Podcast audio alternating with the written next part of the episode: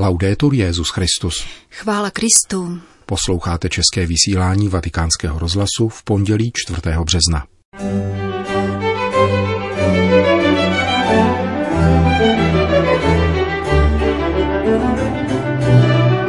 Církev se neobává svých dějin, řekl papež František na audienci pro členy Vatikánského tajného archívu. Římský biskup v neděli odpoledne navštívil farnost svatého Kryšpína na severním předměstí hlavního města. Petrův nástupce oznámil datum otevření archívu pontifikátu Pia 12. To jsou hlavní témata našeho dnešního pořadu, kterým provázejí Milan Glázer a Jana Gruberová.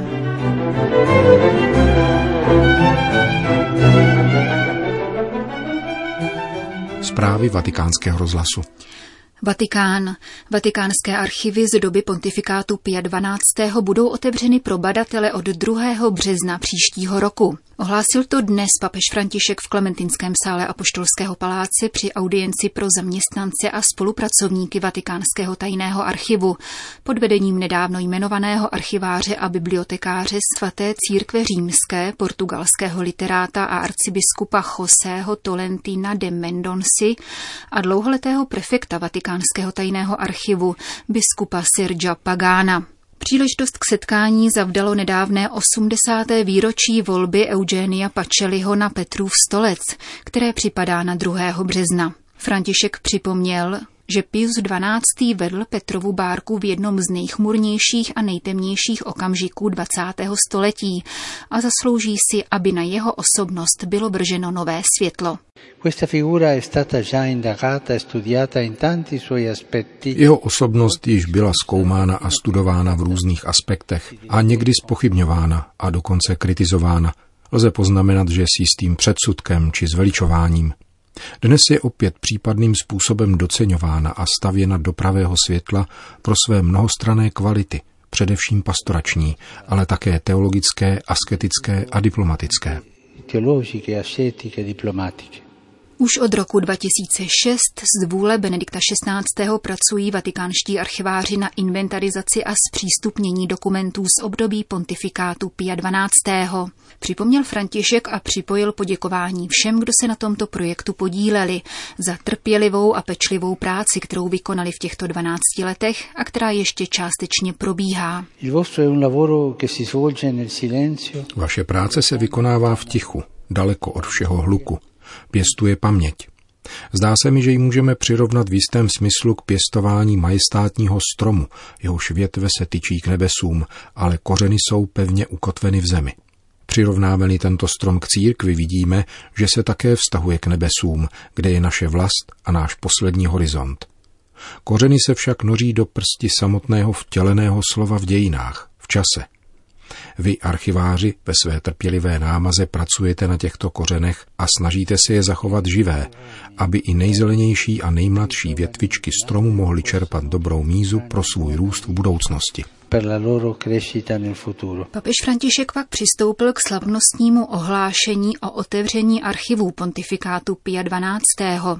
A to od zahájení pontifikátu 2. března 1939 až do jeho smrti 9. října 1958 v Castel Gandolfu. Assumo questa decisione sentito il parere dei miei più stretti collaboratori. Rozhodl jsem, že k otevření vatikánských archivů pontifikátu Pia XII. dojde 2. března 2020, tedy rok poté, co uplyne 80. výročí volby Eugenia Pacelliho na Petrův stolec. Přistoupil jsem k tomuto rozhodnutí po vyslechnutí názoru mých nejbližších spolupracovníků. V poklidném duchu a důvěře s jistotou, že seriózní a objektivní historické bádání dokáže ocenit ve správném světle. Církev nemá strach z dějin, naopak miluje je. A chtěla by je milovat více a lépe, jako ji miluje Bůh, dodal papež František a s díkem za veškerou práci, a asistenci badatelům se s vatikánskými archiváři rozloučil. Řím. Papeži Františku, děti ze školy míru tě mají rády. Tento slogan vítal římského biskupa v neděli odpoledne na severním předměstí hlavního města. Škola míru je odpolední doučování pro žáky základních škol ve farnosti svatého Kryšpína z Viterba, která po 630 letech zažila papežskou návštěvu. Naposledy jsem zavítal Jan Pavel II. v březnu roku 1983, několik měsíců po svatořečení pokorného viterbského kapucína, patrona farnosti a prvního světce kanonizovaného za Vojtilova pontifikátu. Papeže Františka, který přijel jako obvykle ve svém tmavomodrém Fordu Focus pod jarním sluncem, očekávali zástupy mnohem početnější než šest tisíc matrikových farníků, počínaje bezdomovci, kterých na této římské periferii žije nemálo. Uchylují se totiž pod místní silniční mosty. Právě papežovo setkání s těmito lidmi, kteří docházejí do farní charity, pravděpodobně vyvolalo největší pohnutí. František si přál každého osobně pozdravit a vyslechnout let kdy tíživé životní osudy. Nicméně také ostatní farníci nepřišli zkrátka. Poděkoval nám za naše rodičovské řemeslo. Svěřuje se jeden manželský pár s nedávno pokřtěným synem, který spolu s ostatními dostal papežské požehnání k nelehkému výchovnému poslání a zároveň radu, aby své dítě provázel trvale, ovšem z určitého odstupu. Velký prostor věnoval římský biskup mladým lidem a dětem.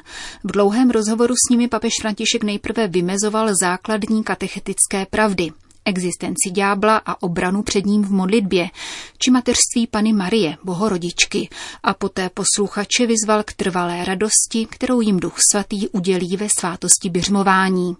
Doporučil jim také, aby se ve farnosti ukázali dřív než na vlastní svatbě.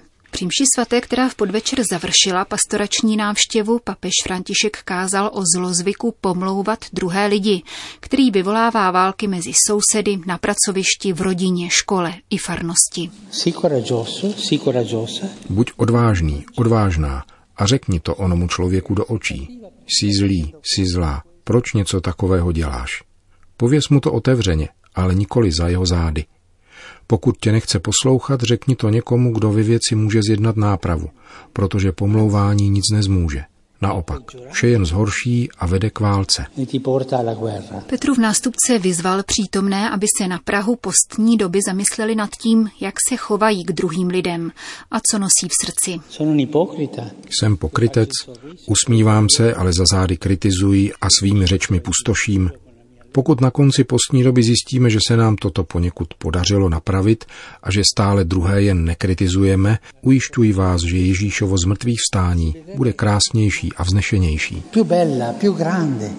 V pomlouvání druhých lidí nám může zabránit pohled do zrcadla, pokračoval František. Zastydíme se totiž za své chyby a budeme méně myslet na chyby druhých, poznamenal a připojil dvojí praktické doporučení. Prima di tutto la preghiera. Za prvé pomáhá modlitba. Když by se ti chtělo druhého oškubat a odsoudit, pomodli se za něj a požádej pána, aby onen problém vyřešil a tobě zavřel ústa. Modlitba je první pomocí, bez níž nelze dělat nic. Existuje ještě druhý lék. Když chceš někoho pomlouvat, kousni se do jazyka, a to silně. Jazyk se nafoukne a nebudeš moci mluvit. A to je lék velice praktický. Je una medicina pratica, eh? Molto pratica. Kázal papež František při nedělní eucharistii v římské farnosti svatého Kryšpína z Viterba, kam se vypravil na první letošní pastorační návštěvu. Vatikán. Otevření archivů z celého období pontifikátu Pia XII., které dnes ohlásil papež František, dovolí objektivním způsobem prohloubit poznání o často povrchně kritizované osobnosti papeže Pačeliho, říká prefekt Vatikánského tajného archivu. Za rok budou vědecké veřejnosti zpřístupněny dokumenty papeže, římské kurie a vatikánských zastupitelství od roku 1939 do roku 1958. K otevření archívů téměř 20-letého pontifikátu papeže Pačeliho dojde symbolicky v den 81. výročí jeho volby na Petrův stolec. Badatelům budou zpřístupněny dokumenty uložené ve Vatikánu z období od 2. března 1939 do 9. října 1958. Otevření archivu Pia 12. předcházela dlouhá léta příprav, během kterých archivisté Vatikánského tajného archivu ve spolupráci s kolegy z dalších vatikánských archivů trpělivě pracovali na uspořádání a inventarizaci ohromného množství fondů a dokumentů, bez kterého je konzultace jakéhokoliv archivu nemyslitelná. Článku zveřejněném ve vatikánském deníku Osservatore Romano prefekt vatikánského archivu biskup Sergio Pagano nicméně připomíná, že již v roce 2004 papež Jan Pavel II. dal badatelům k dispozici velký fond Vatikánského informačního úřadu pro válečné vězně z let 1939 až 47, obsahující na 2 miliony 100 tisíc karet se jmény a informacemi o vězněných vojácích i civilistech, nezvěstných či internovaných, o nichž se hledaly zprávy. Tento fond byl od počátku velmi žádaný a dosud je často konzultovaný, jak badateli, tak i příbuznými zemřelých vězňů, dodává monsignor Pagano. Po otevření archivu pontifikátu Pia XI. k němuž došlo z vůle papeže Benedikta XVI. v roce 2006, bude tedy od března příštího roku dostupná také kompletní dokumentace pontifikátu jeho nástupce až do roku 1958 uložená ve Vatikánském tajném archívu, v historickém archívu sekce pro vztahy se státy Vatikánského státního sekretariátu, ale také v historických archivech kongregací pro nauku víry, pro evangelizaci národů, pro východní církve, v archivu svatopetrské huti, stejně jako další historické archivy vatikánských úřadů a soudů. Každý z těchto archivů se řídí jinými předpisy a systémem objednávek a má také vlastní indexy a inventáře, upozorňuje prefekt Vatikánského archivu. Pouze fondy tajného archivu obsahují zhruba 151 tisíc položek. Každá je tvořena desítkami listů z produkce státního sekretariátu. K této dokumentaci byly zpracovány přesné popisy v tištěné verzi rozčleněné do 68 svazků. Další část archivu tvoří tzv. zvláštní složky, které uchovávají dokumentaci podle jednotlivých témat nebo institucí, uspořádané rovněž státním sekretariátem. V tomto případě jde o 538 složek, rovněž opatřených přesným seznamem a popisem. Další kategorií archiválií je 76 jednotek nazvaných složky Pia 12. obsahujících rukopisy Eugenia Pacelliho jak před zahájením pontifikátu, tak jako papeže a dále strojopisy mnoha jeho promluv v některých případech opatřených vlastnoručními opravami. Součástí archivů jsou také tři velké zvláštní fondy, dokumentující práci Komise pro pomoc, dále papižskou charitativní činnost a Úřadu pro migraci, vytvořeného s cílem podporovat návrat vězňů a utečenců různé provenience do jejich vlasti, ale také na podporu migrantů vyhnaných z domovů bídou v některých evropských zemích. Důležitou součástí zpřístupněných archiválí je dokumentace papežských zastupitelstev. Vatikánští archiváři připravili také v tomto případě pro každou z nich podrobný inventář. 1,80 inventářů obsahujících 5100 složek. I povrchní pohled na množství zpracovaných archiválí poukazuje k úctyhodnému dílu vatikánských archivářů a mnoha jejich spolupracovníků. Byla to námaha, píše prefekt Pagano, avšak podpíraná nezlomným entuziasmem, jak díky vědomí, že pracujeme pro budoucí historická bádání nad klíčovým obdobím pro církev a pro svět, tak proto, že listy papíru rozhodně nebyly netečné.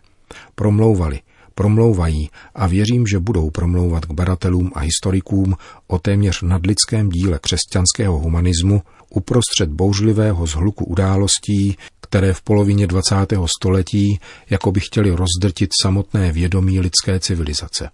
Nad tímto chmurným ba strašlivým scénářem, uzavírá prefekt Vatikánského tajného archivu, jak před poslední válkou, tak během jejího tragického průběhu a po jejím skončení, vyniká ve svých jedinečných rysech velká postava Pia 12.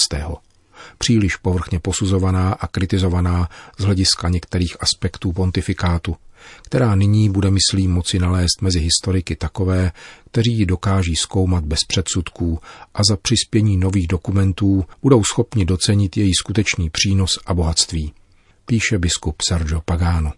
Dodejme, že navzdory často šířeným představám o utajovaných dokumentech ve Vatikánu, možná poněkud přiživovaným také oficiálním názvem Vatikánského archivu, jsou pravidla pro konzultaci dokumentů podobná jako v jiných vědeckých institucích. Vstup do něj mají badatelé s vědeckým titulem, členové akademických institucí a renomovaní autoři historických publikací. Žádost o vstup se adresuje prefektovi s uvedením badatelských motivací. Požaduje se také doporučující list vědecké instituce anebo kvalifikované osobnosti a dokument o nejvyšším dosaženém akademickém titulu. Končíme české vysílání vatikánského rozhlasu. Chvála Kristu. Laudetur Jezus Christus.